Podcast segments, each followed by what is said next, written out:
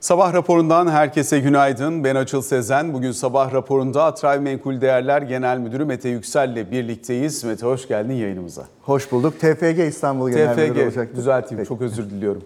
Şimdi özellikle son dönemde arka arkaya e, birçok gelişme oldu. Önce işte Merkez Bankası'nın para politikasındaki değişiklikler, arkasından e, orta vadeli programın açıklanması, sonrasında işte bankacılık sektöründe buna yönelik bir miktar e, tartışma ve fiyatlamayı beraber gördük. Bundan sonrası için ne olacağını genel anlamda tartmaya çalışıyoruz. Çünkü gelen mesajlar hem yurt içinden hem yurt dışından önemli. Özellikle Türkiye'nin dış politikadaki duruşunda farklılaşma olduğu çok net bir şekilde ortada. Bunun da yansımalarını birkaç yerden görüyoruz. Dünya Bankası'nın Türkiye'deki limitinin artırılması, aynı zamanda benzer bir şekilde e, kredi derecelendirme kuruluşlarından Türkiye'deki ortodoks politikaya dönüşe dönük gelen e, olumlu mesajlar. Dün itibariyle Moody's'den gelen bir mesaj daha var. Dolayısıyla e, birkaç bacakta iyileşme, bir sadeleşme, arkasından parasal sıkılaşma yönündeki iradenin ortaya koyuşu, orta vadeli programla hedefin biraz daha belirginleştirilmesi dış kaynak temini konusunda da dışarıdan gelen mesajlar. Dolayısıyla bunları topladığımızda ortaya nasıl bir yatırım teması çıkıyor? Özellikle hem hisse senet tarafı için hem Türk lirasının genel performansı için. Haziran başı itibariyle %27 e, idi e, yabancıların payı hisse senedi piyasasında. Şu anda 32'lere gelmiş durumda ve biz şunu söylüyorduk. Hedge fonlar geliyor. Bunlar daha hızlı hareket eden fonlar ama long only'ler gelmiyor. İşte emeklilik fonları e, gelmiyor. Fakat e, gel gör ki öyle bir noktaya getirdi bu senin e, söylediklerin bizi e, ki işte bu e-bebeğin halka arzında bir anda Templeton'ı, East Capital'ı alıcılar arasında gördük. Artık büyükler de gelmeye başladı. Önden yüklemeli olarak daha önce Türkiye'yi çok yakından tanıyan, Türkiye ofisleri olan ya da Türk fon yöneticileri olan işte büyük global fonlardır bunlar. E, hızlı hareket ederler. Bunlar da hızlı hareket edenler arasında. Bundan sonra şu olacak. Bunların yanında ve rakip olan fon, gelişmekte olan piyasa e, parası yöneten fon diyecek ki rakiplerim Türkiye'de halka arzlara giriyorlar, pozisyonlarını arttırıyorlar. 27'den 32'ye çıkmış bir yabancı payı var. Ben ne kaçırıyorum? Aa işte Moody's, işte Fitch geliyor. World Bank, Dünya Bankası aracılığıyla daha fazla fonlama e, sağlanıyor. Batıya daha dönmüş bir yüzü var artık e, Türkiye'nin. Belki de e, biz de eskiden olduğu gibi tekrar ekspoze olmalıyız. Bu düşüncelere e, yönlendirecektir henüz girmemiş olan e, fonlarıdır. Şu anda işte %32 dediğimiz şey 3-4 sene önce %60'ın üzerindeki paya kıyasla hiçbir şey değil. Özellikle tahvil bono tarafında %28'di zirvede yabancıların payı Türk lirası tahvil bonoda. Şimdi e, dün açıklandı en son haftanın rakamı 0.6'dan 0.8'e yükseldi diye e, seviniyoruz. Yani sıfıra yakın seviyelerde. O taraf e, şun şöyle daha iyi hale gelecek. Faiz arttırım döngüsünün sonuna geldiğimizi anladığımız noktalarda ki o yeterli bir faiz olacaktır o noktada 35-40 e, gibi bir seviyeye geldiğimiz zaman yabancıların özellikle sabit getirili menkul kıymetlere çok daha hızlı gelmelerini yani carry trade'den dolayı faizi kullanacaksın hem de Türk lirasındaki değer kaybını durdurmuş olacaksın. Bunun çok kritik olduğunu düşünüyorum. Tabii bu Fitch'ten eğer ki bir görünüm e, yükseltimi görürsek yani negatiften duran ya da pozitife de olabilir e, cuma günü. Bütün bu bahsettiğim mevzunun yolunu açacaktır. Yani şunu düşünmememiz lazım. Bu ne ki? Sadece görünüm artışı değil. Artık dibi taradık ve yukarıya doğru kıvrılıyoruz. O bir büyük işaret olacak. Sinyal etkisi üzerinden bayağı ciddi bir fark var. Biraz önce özellikle e, uluslararası yatırımcıların bakışından bahsettin ya. E, biz de konuştuğumuzda aslında e, hem takas taraflarına hem saklama taraflarına falan da konuşarak e, sorduğumuzda şunları anlayabiliyoruz ki hani sadece taktik olarak gelen hızlı fonlar değil, aynı zamanda e, hani senin söylediğin gibi büyükler de var ama mesela varlık fonlarının da daha önce Türkiye'de pozisyon almış olan varlık fonlarının da daha uzun vadeli yatırım şeklinde gelmesine alışık olduklarımızın da ufak ufak pozisyonlanmaya başladı. Bunun çok belirgin bir şey söylemediğini ama söylemeye namzet olduğunu da evet. anlıyoruz. Bu e, perspektif olarak şu ana kadar hani biz iç kaynakla buradaki bireysel yatırımcının borsaya dönüşüyle beslediğimiz bir yükseliş yaşadık. Buna yabancıyı katabilir miyiz? Katarsak hangi değerlemelerle katarız? Nasıl bir tabloya doğru evrilebilir? Yabancının tercihleriyle yerli bireysel yatırımcının tercihleri çok farklı oluyor. Hisse seçimlerinde bunu görüyoruz. İşte yabancının en çok sevdikleri bankalar, büyük holdingler, BİM, Ford Otosan. Bunlara baktığımız zaman bunlar genelde e, yerli yatırımcının öncelikli tercihi olmuyor ama yabancı gelirken bu hisselerle gelmeyi tercih ediyor. Yani önümüzdeki dönemde şöyle bir ikili farklı durum ortaya çıkacak bence. E, mevduat faizleri düşündüğümüz kadar hızlı yükselmiyor olsa da bir yükseliş trendinde. Eğer ki %25'ten %35-40 bandına doğru ilerleyecek bir politika faizi görürsek yani %45-50 arasındaki TL vadeli mevduat faizlerini biz burada görürüz. O zaman bize e, şu yol açılacak. Bugüne kadar borsayı sürüklemiş olan yerli bireysel yatırımcı o pozisyonlarını biraz azaltıp daha garantili getiri ve daha rahat uyuyabileceği e, Türk lirası vadeli mevduata geçip ana parasını korumayı tercih edebilir. Onun için sürükleyen bu bir takım yerlerin sevdiği hisselerde e, ciddi bir underperformance yani endekse kıyasla e, olumsuz bir hareket e, görebiliriz. Doğrudan bak e, satış demiyorum çünkü enflasyonist ülkelerde e, uzun soluklu bir satış olmuyor hiçbir zaman. Ama yükselişin durması aslında yeteri kadar cezalandırıcı. Öteki taraftan da işte bankalarda işte şu bankaların BIST yüzdeki payı şu anda yüzde 13'ler seviyesinde. Yani yükselmiş hali bu. Yüzde 10'larda falandı. e, Daha önce bir de noktada. %60'tı. Daha önce de %60 da var. %60'da tabii şu var. Yani banka sahibi olan holdinglerin yüzdesel paylarıyla vesaire baktığımızda %60'tı. Bankalar sırf kendi banka olarak baktığımızda %50'ye yakın seviyelerdeydi bir zamanlar. Yani orada yukarıya gidecek çok yerimiz var. Yabancılar geldiği zaman şununla uğraşmıyorlar açıl. Ben işte şu sektörde şu hisseyi şu sektör. Ya ben bankayı alırım. O zaten pek çok sektöre Ülke riskini alıyorsam oraya alırım diyorsun. Ha, ondan dolayı ben hem e, bilançolarını analiz etmesi nispeten daha kolay, daha temiz, çok fazla denetime tabi bankalar.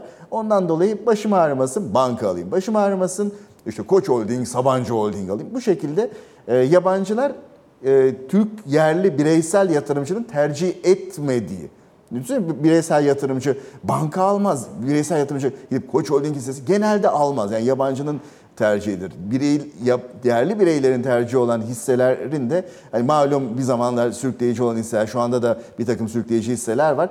Yani kafamdaki düşünce şu, yabancı gelecek, yabancı kendi sevdiği hisseleri alarak gelecek buraya. Ee, çok ciddi miktarda hisselerde ayrışma olacak. Yani BIST 30, BIST 100 e, sepetlerinden bir portföy yapıldığı zaman arzu edilen getiri sağlanamayacak. Onun için e, yerli bireylerin de portföylerini yabancının e, sevebileceği hisselere döndürmesi lazım bulunduğumuz ortamda. Peki şimdi e, ekonomide bir yavaşlama beklentisi var. İç talebin kısılacağını çok net olarak anlıyoruz. Bu iç talebin kısılmasına dönük alınan önlemler olduğunu, dahalarının da dahasında gelebileceğini anlıyoruz. Yani işte kredi kartlarına yönelik bir kısıtlama örneğin OVP'nin içerisinde de var. E, dolayısıyla bundan sonrasına dönük alınabilecek olan önlemler, talebin dengelenmesi ihtiyacı çok açık diyen bir Hazine ve Maliye Bakanı bu ortamda hisse senedi performanslarını nasıl değerlendirmek gerekir? Yani yavaşlayan bir ekonomide topyekün gitme imkanı olamayabilir mi? İkincisi de sadece düzeltme ya da geri çekilme değil. Sen dedin ya biraz önce yükselmemek bile yüksek enflasyon ortamında aslında cezalandırıcı diye. Dolayısıyla bu ortamda hisse senedi yatırımcısının bakması gereken farklı parametre var mı? E, tüketimi yavaşlatma gayretini zaten görüyorduk. İşte kredi kartlarında bir takım limitasyonlar geliyordu e, farklı kredi türlerine. E, şimdi önümüzdeki dönemde bu daha da belirgin hale gelecek. Onun için e, tüketiciye yakın, işte consumer discretionary yani senin almak zorunda olmadığın ama keyfe keder bir şekilde aldığın mobilyaydı, elektronikti, beyaz eşyaydı, otomobildi. Ee, bu tarafta bir ciddi yavaşlama görmeyi bekliyoruz. Artı e, bu daha önce işte favori olarak gösterdiğimiz pek çok aracı kurumun en beğendiği hisseler portföyünde olan bu tarz ihracatçı ve iç tüketime yönelik e, işte sektörün ve hissenin e, Almanya başta olmak üzere Avrupa Birliği'ndeki resesyon ihtimali veya ekonomilerdeki frene basma. E, ihracat da bugüne kadar gördüğümüz kadar iyi gitmeyebilir. İç talep işte %30'u %40'ı bunların iç talebi karşılamaya gidiyor satışlarının ama o taraftaki yavaşlama bu tarafı üzebilir. Artı ithal edip satan şirketler var. Burada elektronikçiler var. E, bunların arasında otomobil ithalatçıları var. Bunların zorlanabileceğini görebiliriz. Yani yılın özellikle son çeyreği burada e, fevkalade kritik olacak. Onun için bu taraftan bir kere e, riskimizi azaltıyor olmamız lazım. Bir. İkincisi yavaşlayan ekonomilerde sigorta şirketleri bir risk teşkil eder. Tamam yükselen faizler belki finansal gelirlerini arttırabilir sigorta şirketlerinin nakitten kazanan şirketler ama operasyonel olarak baktığımız zaman yavaşlayan ekonomilerde yangınlar artar, kazalar artar. Onun için e, sigorta şirketine karşı temkinli olmak lazım önümüzdeki e, dönemde. Şuna bakıyorum e, mesela Ereğli demir çelik ya da demir çelikçilerin tamamı olarak baktığımız zaman uzun çelik üretenler belli işte İskenderun demir çelik, Karabük demir çelik vesaire gibi ee, inşaat tarafının çok ciddi hız kesmesi lazım. Tüketici kredisi faizleri çok hızlı bir şekilde yükseliyor. Yani gayrimenkul yatırımları hız kesecekse, talep orada azalacaksa, inşaatlar hız kesecekse, işte mega altyapı projelerinin finansmanı e, zor hale gelecekse önümüzdeki dönemde hem dünyanın içinde bulunduğu durum hem Türkiye'nin kendi bütçesiyle ilgili e, dengeler sebebiyle e, inşaat çeliğinde bir problem görebiliriz. Öteki taraftan e, işte düz çeliğe bakıyor, yassı çeliğe bakıyoruz. E, HRC işte hot rolled coil işte Ereğli demir çeliğin e, yassı taraftaki en büyük e, üretimi fiyatları çok hızlı bir şekilde global olarak çakılmaya devam ediyor. Belli ki emtia döngüsünün sonunda değiliz. Onun için o taraf da e, bizim için şu anda gidilmeyecek bir nokta. Arayışımız için de mesela şuna bakıyoruz. Plastik üreticileri. E, etilen nafta spreadine bakıyoruz. Nereye gidiyor? Çok düşük seviyelere gelmişti. Böyle hani 450 dolar bir zamanlar gördüğümüz spread 30 dolarlara indi. Şimdi 60 dolara, 90 dolara bir yükseliş trendi. Ama teması o kadar bozuk ki hani global büyüme teması bozuk olduğundan orada aşağı performansın devam etmesini bekleriz. Mesela Petkim e, bahsettiğim şirketlerden bir tanesi. Tüpraş'la Petkim arasında hangisini tercih edersin ya da ikisini Tüpraş tercih edersin? farklı bir hayvandır. Ee, şöyle bir hayvandır. Ee, rafinaj marjları e, ikinci çeyrekte 15 dolarlara kadar indi. Yani rafinaj marjı dediğimiz bir e, varil dizel işleyip de yani petrolü işleyip bir varil dizel ürettiğin zaman 15 dolarlar seviyesinde bir para kazanırken ikinci çeyrek ortalaması o civardaydı yaklaşık. Kapanışı da 25-30 dolarlar civarındaydı. Şu anda 40 dolara yakın seviyelerde seyrediyor. Global olarak rafinaj marjları çok e, ciddi şekilde yükseldi ikinci çeyreğe kıyasla. Onun için e, bir rafineri marjlarından kazanç bekleriz Tüpraş'ta üçüncü çeyrek için. İki de 2-3 aylık bir stokla çalışıyor ve petrol fiyatları işte 90 doları tırtıkladı. Şimdi 90 doların biraz daha altında. Onun için hani Petkim ve Tüpraş aynı kefeye e, koymamamız gereken bambaşka işler yapan iki şirket. Dolayısıyla aslında hani bir tarafta nispeten zayıf görünüm beklerken diğer tarafta Tüpraş'ın daha iyi olmasını izlemem. bekleriz. Ama bizim özellikle tercih ettiğimiz bu ortamda belli ki enflasyon devam edecek. İşte üst 58 %58 enflasyon demişti Merkez Bankası. Sonra 62'lik üst sınır demişti. Şimdi 65 dendi. Ee, büyük ihtimalle 70'in üzerindeki seviyeleri birinci ya da ikinci çeyrek gibi göreceğiz 2024'ün. Yüksek enflasyon ortamında kendini en iyi koruyabilecek sektör iskontolu gıda perakendeciliğidir. Yani burada biz BİM'i tercih ediyoruz. İskontolu gıda perakendeciliği hem fiyatı çok hızlı bir şekilde yukarıya adjust eder, düzeltir. Hem de daha önce özellikle resesyon dönemlerinde ya da ekonominin nispeten daha yavaş büyüdüğü dönemlerde daha önce daha pahalı ve büyük marketlerden alışveriş edenler birazcık tercihlerini e, iskontolu gıda perakendecilerine yönlendirirler. Kalite düzeltmesi tırnak içinde. Aynen işte ondan. Ee, önümüzdeki dönemde ondan dolayı hem pazar payını arttırmasını hem marjlarını arttırmasını bekliyoruz. Bir de dediğimiz gibi yerlilerin pek tercih etmediği bir sektör aslında bu. Ama yabancının ilk düşündüklerinden bir tanesi. Onun için bu tarafta olmak gerekiyor bence. Peki e, yine özellikle tabii son dönemde çok fazla hareketin yaşandığı yerlerden biri enerji sektörü oldu. Enerji sektöründeki hisselerin değerlemeleri inanılmaz yerlere geldi.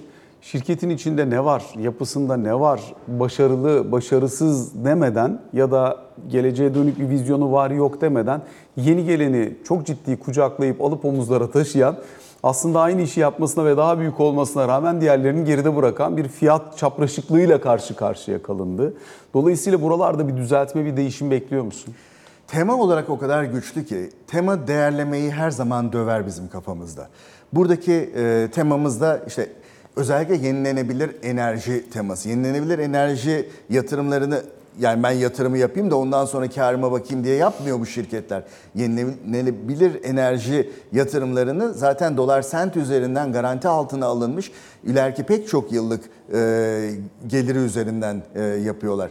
Ondan e, dolayı da hani değerleme olarak her ne kadar yükselmiş olsalar bile e, sağlayabileceğimiz aslında olabilir de işte kur şöyle olursa bu değerleme çok da pahalı değil diyebileceğimiz yerlerdeler.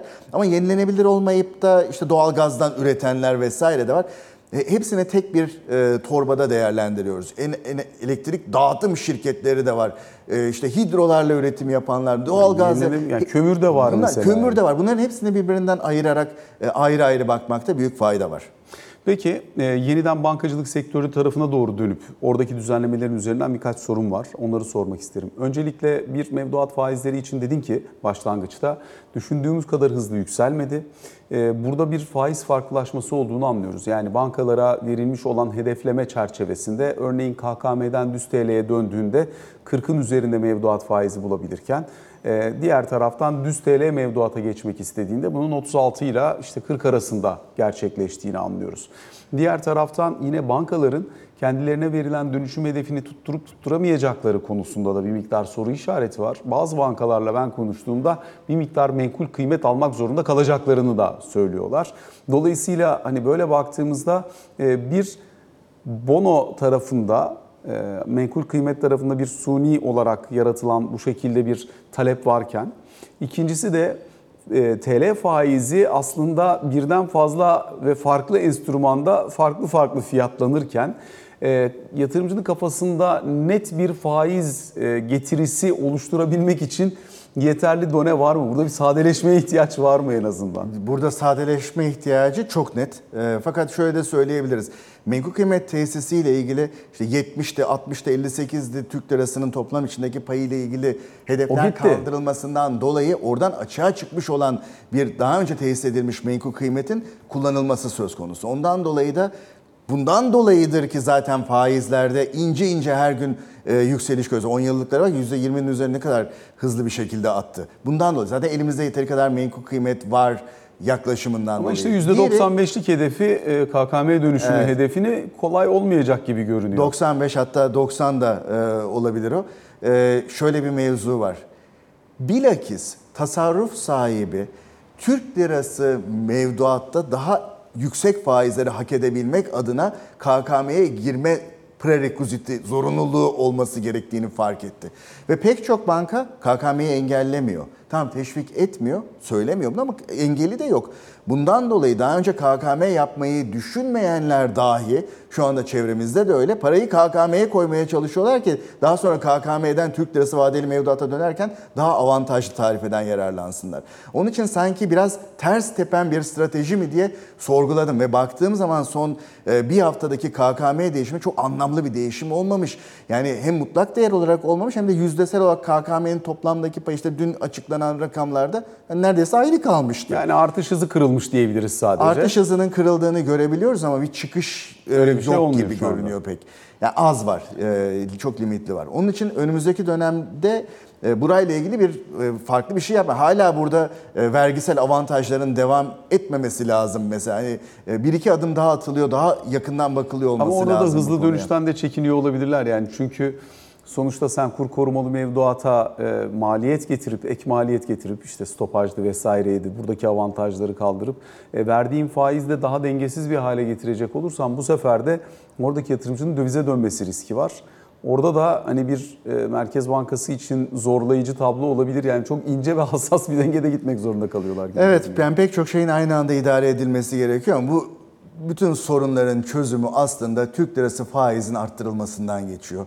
Eğer ki enflasyonun üzerine gidebilecek bir faiz önerisi olursa yani yastık altındaki döviz de çıkar, KKM'den de e, dövize hiç dönmeden Türk lirasında bulur e, mevduat kendisini. Yani önümüzdeki bir yıl için en azından piyasa katılımcıları anketinin gösterdiği 42 var. Yani biz diyoruz 45 ve üzeri e, Türk lirası vadeli mevduat faizlerinin olması lazım ki doğal akışı içinde bu dönüşüm yapılsın. Aksi takdirde enflasyon kadar devalüasyon ben döviz tuttuğum sürece zaten enflasyon kadar getiriyor onun üzerine alacağım.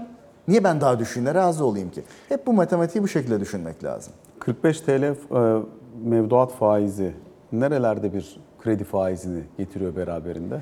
En azından e, NPL oranı, problemli alacak oranını düştükten sonra 5 puanlık cebimizde e, net spread oluyor olması lazım. Bundan dolayı da hani 5 ila 10 puan arasında Türk lirası vadeli mevduat faizine koyarak düşünebiliriz bunu. Yani yaklaşık 53-55 civarında bir kredi fiyatlaması olması Evet lazım. ama yani available yani bulunabilirliği olduğu sürece e, Fiyatlamadan bence çok kolay bir şekilde lazım. hallederler. Yani hem almak isteyen e, o, o fiyatla alabileceğini bildiği zaman işletme sermayesi ihtiyacını vesaire oradan tatmin eder. Hem de bankalar daha gönüllü bir şekilde e, reel ekonomiyi desteklemeye gayret ederler.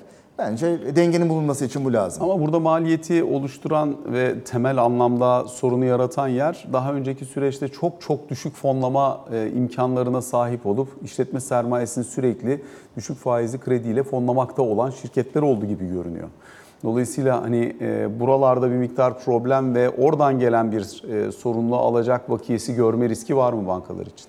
Görebiliriz. Yüksek faiz ve yavaşlayan ekonomi problemli alacakları arttırır. Bu kaçınılmaz bir şeydir. Ama bir şekilde de bir dengeye ulaşıyor olmamız için bazı adımların atılıyor olması lazım. E, Acı ilaçtır bu. İçilmesi gerekiyor. IMF ile standby anlaşması yapacak olsaydık da benzer ve daha e, katı adımlar atmamız gerekecekti. Yani bunu düşünmemiz lazım zamana yayarak da olsa. Özellikle tabii istihdam bacağında nasıl bir etki yaratacağı seçim öncesinde muhtemelen belirleyici olacaktır. O yüzden çok katı ve kat'i adımlardan biraz daha süreci yüzdürerek götürme stratejisine doğru evrilmiş Evet gibi yani görünüyor. yerel seçimler olmasaydı 2024'te büyük ihtimalle hani bu e, seçim galibiyeti sonrasında çok daha güçlü adımlar e, görürdük. Büyük ihtimalle yerel seçimleri atlattıktan sonra da bu adımların daha sertleştiğini görürüz. Bankalar arasında tercihiniz var mı? E biz özel büyük bankaları genel olarak tamamını ter- beğeniyoruz diyebilirim. Peki e, yine son dönemde çok fazla tartışılan konulardan bir tanesi şu. e, Holdinglerde ciddi bir net aktif değer iskontosu var. E, Bunların içerisinde bazısında daha fazla bazısında daha az. Hangisinin daha çok halka açık şirketi varsa orada daha az. Hangisinde daha çoksa orada biraz daha iskonto oranının fazla olduğunu görüyoruz. Bu yükseliş hareketinde bu iskontonun ne kadarı kapandı?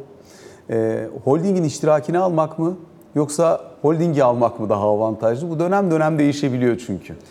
Şöyle, e, holding iskontoları şu anda %25-30'lar banda büyük e, ana takip ettiğimiz holdingler için. Biz holdingleri almayı tercih ediyoruz iştiraklerini almaktansa. E, büyük ihtimalle yabancı da gelirken iştirakleri tek tek almak yerine holdingin kendisini almayı tercih edeceğinden dolayı bu aradaki e, net aktif değeri iskontosu daha hızlı kapanacaktır önümüzdeki dönemde. Peki e, yine devam edelim. Özellikle havacılık sektörü şirketlerinde muazzam bir hareket gördük. Turizm sezonunun sonuna geliyoruz. Dolayısıyla özellikle burada gördüğümüz o inanılmaz performans ki hatta dünya çapında da hani böyle giden bir havacılık e, sektörü olmadı açıkçası. Hem oralardaki bir değerlemeleri nasıl buluyorsun? İki genel performansı nasıl buluyorsun? Yani e, buralarda biraz kalabalıklaşmış bir trade oldu son dönemde, son birkaç ay içerisinde. E, dolayısıyla yani bir düzeltme beklentin var mı? Dün bir parça görür gibi olduk. Kalabalık trade'e katılıyorum ama buna rağmen o kadar karlılıkları iyi gidiyor ki fiyat kazanç, firma değeri favori her türlü çarpan e, kıyaslaması yaptığımız zaman hem Türkiye'deki diğer şirketlere kıyasla hala uygun fiyatlı görünüyorlar. Hem yurt dışındaki rakiplerine kıyasla hala uygun çarpanlı görünüyorlar. Onun için yani havacılık sektöründe yani değerleme olarak e, süper şişte artık pahalı oldular diyemeyeceğimiz bir noktadayız. Ama şu var tema önemli dedik ya. O taraftaki temada da e, biraz sallantı var. Yani senenin başında öngördüğümüz şekilde e, gitmeyen bir turizm tarafı olduğu da ortada. Otellerin doluluklarına vesaire baktığımız zaman. E, ondan dolayı da hani e, bu tarafa dikkat et- etmekte fayda var. Kur cephesinde biraz sormak istiyorum sana. Çünkü orta vadeli programa baktığımızda hani ortalama kur üzerinden bakınca e, OVP içerisinde hani bu yılla gelecek yılın ortalama kuru arasında %50'nin üzerinde bir fark olduğunu görüyoruz. Dolayısıyla Türk lirasında bir değer kaybı potansiyeline işaret ediyor orta vadeli program. E, bu çerçeveyi biraz önce konuştuğumuz tüm yatırım stratejilerine uyarladığında gerek TL faizine Gerek hisse senedi tarafındaki performans ve beklentilere ne söylüyor sana döviz tercih olarak? Ee, şöyle yani eğer ki enflasyonu aşacak ölçüde bir politika faizi verilmezse ya da enflasyonu aşacak ölçüde Türk lirası vadeli mevduatta faiz alternatifi olmazsa e, kaçınılmaz bir şekilde e, gideceğimiz yol budur bence çok yani makul bir yaklaşım. E, yani daha yükseği olabilir, daha düşüğü olmaz bence yüzdesel artış olarak. E, ondan dolayı da hani ihracatçıyı rahatlatacak bir durum olabilir normal şartlarda ama o da şuna bağlı tabii. Personel maliyetleri inanılmaz hızlı bir şekilde artıyor. Ee, enflasyonun tamamı hatta daha fazlası personel maliyetlerine sürekli yansıtılma halinde. Fakat kurda bir miktar rezerv de kullanılarak e, daha stabil bir görüntü var. Bu da ihracatçıyı zorluyor. Yani önümüzdeki dönemde e, dolar TL kuru ortalama olarak %50'nin üzerinde artsa bile eğer ki personel maliyetleri kontrol altına alınamazsa sürekli olarak rekabet avantajı kaybeden bir beyaz eşya, otomotiv, işte hazır gıda, hazır giyim yani ihracatçı sektörlerin tamamında bu problemlerin devam ettiğini göreceğiz. Neyse ki Sayın Şimşek dün açıkladığı gibi bundan sonra personel e, maliyetlerine yani zamlar önümüzdeki beklenen enflasyona göre yapılacak açıklaması bence çok kritik. E, bir şekilde eğer ki IMF ile standby yapılmış olsaydı IMF diyecekti ki hiç yapmayacaksın. Hiç zam yapmıyor. Bir sene dişimizi sıkacağız. Bu onun biraz daha yumuşak hali ama bu çok kıymetli bir veri. Bu şirketleri rahatlatacak, ihracatı da arttıracak bir veri. Tabii hane halkını sıkacak elbette. Çünkü beklenen enflasyon dediğin yaklaşık işte gelecek yıl sonu için %33 ise yılbaşından itibaren ücret artışlarının buralarda şekillenmesi anlamına gelecek. Biz daha önce bunları yaşadık. Ee, Türkiye ama o dönemde ücret artışlarını biz artık beklenen enflasyona göre yapmayı planlıyoruz dediği dönemde enflasyon düşüş trendine girmişti. Yani e, önce kaynak girişi sağlanmış, kur stabilizasyonu sağlanmış, sorunlar belli ölçüde bertaraf edilmiş ve aşağı inen bir enflasyon patikasında kamuoyu buna ikna edilmeye çalışılmıştı. Şimdi enflasyonun yükselme eğiliminde olduğu bir ortamda e, hem birincisi kamu buradaki sözünde durabilir mi? İki, özel şirketlerde çalışanların en azından mobilitesi bu kadar artmışken, kalifiye eleman ihtiyacı bu kadar yüksekken e, buralarda ben beklenen enflasyona göre ücret artışı yapıyorum diyen çıkar mı? En rasyoneli, en yapılması kolay olan hali budur. Bu acı ilaçlar içinde en yutulabilir olanıdır. Evet e, bir acı çekilecektir ama bu olmayıp da diğer tercihte çekilebilecek acıya kıyasla daha makul bir acıdır. E, Ve şeye de katılıyorum. Yani önümüzdeki dönemde en azından yerel seçime giden yolda bu yapılması çok da kolay olmayabilir niyet olarak şimdi bu önümüzde olmuş olsa da. Mete çok teşekkür ediyoruz sana. Bu sabah yayınımıza katıldığın ve sorularımızı yanıtladığın için kısa bir araya gideceğiz. Sonrasında Ali Can Türkoğlu ile ikinci bölümde karşınızda olacağız.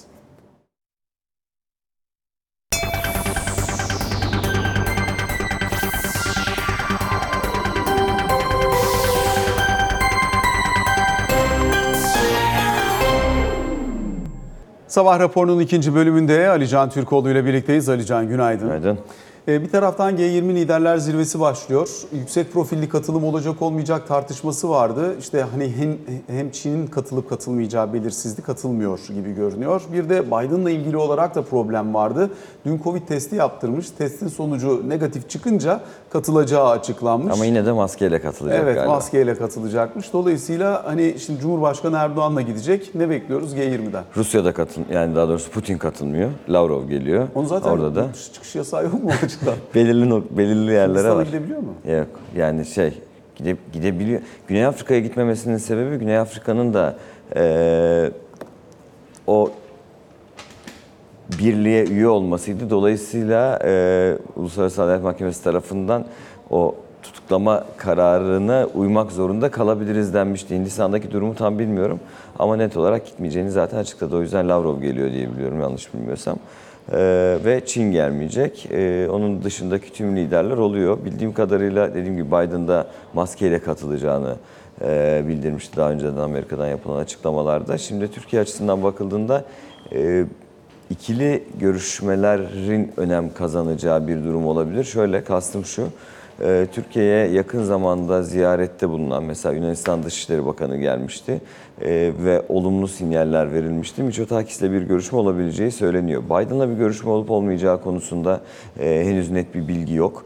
E, Dolayısıyla onu muhtemelen e, bugün veya yarın anlayacağız e, herhangi bir görüşme olup olmayacağını. Ama AB liderleriyle de görüşme olabileceği ifade ediliyor. Özellikle e, Avrupa Komisyonu yetkilisinin Türkiye'deki temasları ve, karşılıklı verilen mesajlar sonrasında AB liderleriyle Cumhurbaşkanı Erdoğan arasında Hindistan'da da bir toplantı, görüşme yapılabileceği ifade ediliyor. Burada çünkü birkaç başlık var aslında tabii bunlar Hindistan'da karar verilecek konular değil ama e, özellikle gümrük birliğinin güncellenmesi ve e, vize muafiyeti değil ama vize kolaylaştırması konusuyla ilgili olarak yakın zaman içerisinde adım atılabileceği söyleniyor. Şimdi gümrük birliği ile ilgili mevcut pürüzlerin aşılmasını amaçlayan bir takım teknik çalışmalar yapılacak gözüküyor. Bu da işte modernizasyona yönelik adımlar için. E, muhtemelen ee, ay sonu Ticaret Bakanı Ömer Bolat'ın bir Brüksel ziyareti olacak Eylül sonunda ve orada bu konuyla ilgili daha fazla adım atılması için daha teknik toplantıların yapılabileceği söyleniyor devamında. Ee, onun dışında vize muafiyeti sağlanana kadar ki bunun vadesi belli değil ama belirli bir vakit alacağı kesin. E, belirli sektörler için bir vize kolaylaştırmasının da kısa süre içerisinde e, yapılabileceği yönünde bir beklenti hakim olmuş. Bir de yatırım platformu kurulması konusu var. Yani işin e, özünde şunu söylemeye çalışıyorum. AB liderleriyle Cumhurbaşkanı'nda bir görüşmesi olur ise G20 sırasında bu ay içerisinde bu konularla ilgili olarak yeni adımların atılabileceği söyleniyor. Peki buradan döneyim istersen bir parça e, muhalefet cephesinde olup bitenlere de değinelim. E, özellikle İyi Parti'nin çıkışı, Meral Akşener'in ifadeleri, Cumhuriyet Halk Partisi'nin buna yanıtı, partilerin kendi içerisindeki karşılıklı mesaj trafiği nereye gidiyor? bir süre daha devam edecek gibi. Bir kere şunu söyleyeyim. Meral Akşener açıklamaları sonrası Genel İdare Kurulu'na bu 81 ilde İyi Parti'nin e, kendi adaylarıyla seçime gitmesi yönündeki kararın konuşulacağı açıklamasını yapmıştı İyi Parti Genel Başkanı Sayın Akşener. Bu Genel İdare Kurulu toplantısı çarşamba günü olacak. 13 Eylül çarşamba e, bu toplantı gerçekleştirecek. Öncesinde de pazartesi günü Başkanlık Divanı toplantısı var. Dolayısıyla önümüzdeki hafta içerisinde İyi Parti hem pazartesi hem çarşamba çok yoğun bir şekilde parti içinde bu işte ittifak, işbirliği, hiçbir yerde mi girilmeyecek, buna ilişkin net ve kesin kati açıklamalar yapılacak bundan sonra bunlara karar verecek. Ama mesela dün de mesela İyi Parti Grup Başkan Vekili Müsavat Dervişoğlu'nun açıklamaları vardı. Yani ittifak içinde kalarak sorunların çözülebileceğine dair düşüncemizi, inancımızı kaybetmeye başladık diyor. Ee, dolayısıyla bu noktada ki dün bahsetmiştim ee, İzmir için Ümit Özdağ ile çalışıyor zaten ki dün açıklamalarını da yaptı kendisinin aday olmak istediğiyle ilgili olarak. Yani e, bir önceki seçimde olduğu gibi birçok ilde, ilçede beraber hareket etmeyecekleri kesin İyi Parti ve Cumhuriyet Halk Partisi'nin. Ama gerekli görülen yerlerde ittifakın olabileceğine ilişkin CHP cephesinden açıklamalar yapılmaya devam ediyor. Ve özellikle seçim zamanı yaklaştıkça e, genel mer özür dilerim genel merkezlerin önüne e, kamuoyu araştırmaları gelmeye başladıktan sonra e, İyi Parti'nin şu andaki çok sert e, tutumundan vazgeçebileceği yönünde bir beklenti var bazı CHP'li kurmaylarda ama karar kendilerinin diyorlar. Sonuçta bu noktada her iki tarafta da hem CHP'de hem İyi Parti'de parti içindeki yetkili kurulların e, görüşmesi ve çalışması sonrasında belli başlı yerlerde eskiden yani bir önceki seçimde e, ittifak halinde gittikleri yerlerde kendi başına girecekleri kesin. Ama bu büyük illerin tamamına yansır mı? Başta Ankara ve İstanbul olmak üzere. Ben bunlar için daha kesin konuşmak için erken olduğunu düşünüyorum. Seçim zamanı yaklaşsın. Özellikle AK Parti Milliyetçi Hareket Partisi cephesinin adayları belli olsun. Anket sonuçları, kamuoyu araştırmaları parti genel merkezlerine gelsin. O zaman daha net kararlar alınacaktır. Çok da uzun zaman yok bu arada yani yaklaşık 6 ay var. E tabii yani Yani baktığında... seçim için çok olabilir ama karar vermek için uzun olabilir. Yani evet seçim için e, karar vermek için kısa olabilir. Seçime var evet 6 aydan biraz daha uzun zaman belki Mart sonu ama e, burada belirli kararlar verip örgütleri harekete geçirmek için belki biraz daha hızlı hareket etmek gerekecek ama şu, durum şu şu anda yani seçim sonrasında e, seçimi kaybetmenin vermiş olduğu e, şu anda işte tırnak içindeki üzüntüyle siyasi partilerin kendi içlerindeki analizlerin sürdüğünü görüyoruz. Yani CHP de kendi içinde oldukça karışık. Hala da devam ediyor. Yani oradaki il ilçe kongreleri e, ki bildiğim kadarıyla bu hafta bu hafta sonu ve hafta içerisinde Ankara ve İzmir'de de e, delege seçimleri gerçekleştirecek. Orada genel merkeze yakın isimler ve değişimi talep edenler arasında da mesela İstanbul ilçelerinde e, yani genel merkez biraz daha önde gözükmekle beraber değişimcilerin de yüksek oranda e, delege sayısına e, kavuştukları yönünde analiz yapılıyor Cumhuriyet Halk Partisi'nin içini bilen isimler tarafından. Yani bu hafta sonu ve önümüzdeki hafta işte İzmir, Ankara'daki seçimler nasıl olacak? Dolayısıyla Cumhuriyet Halk Partisi kendi delege yapısını büyük e, kurultayına kadar nasıl tamamlayacak ve oradaki tartışmalar nereye evrilecek veya gidecek? Bunları da göreceğiz. Çünkü biraz geri planda kaldı belki İyi Parti'nin açıklamaları sonrası ama CHP içerisinde hala CHP içerisinde değişim olması gerektiğini savunan belirli bir kesim var ve yüksek sesle bunu dillendirmeye de devam ediyorlar. O yüzden partilerin kendi iç analizleri bittikten sonra bu konuyla ilgili daha net açıklamalar yapılacaktır. Ama şu anda teşkilatların daha zinde olması, örgütün daha eee, hareketli tutulması için anladığım kadarıyla genel merkez tarafından teşkilatlara bu yönde mesajlar gidiyor. Alican teşekkür Ben ediyoruz. teşekkür ederim. Sabah raporuna böylelikle son noktayı koymuş oluyoruz. Hoşçakalın.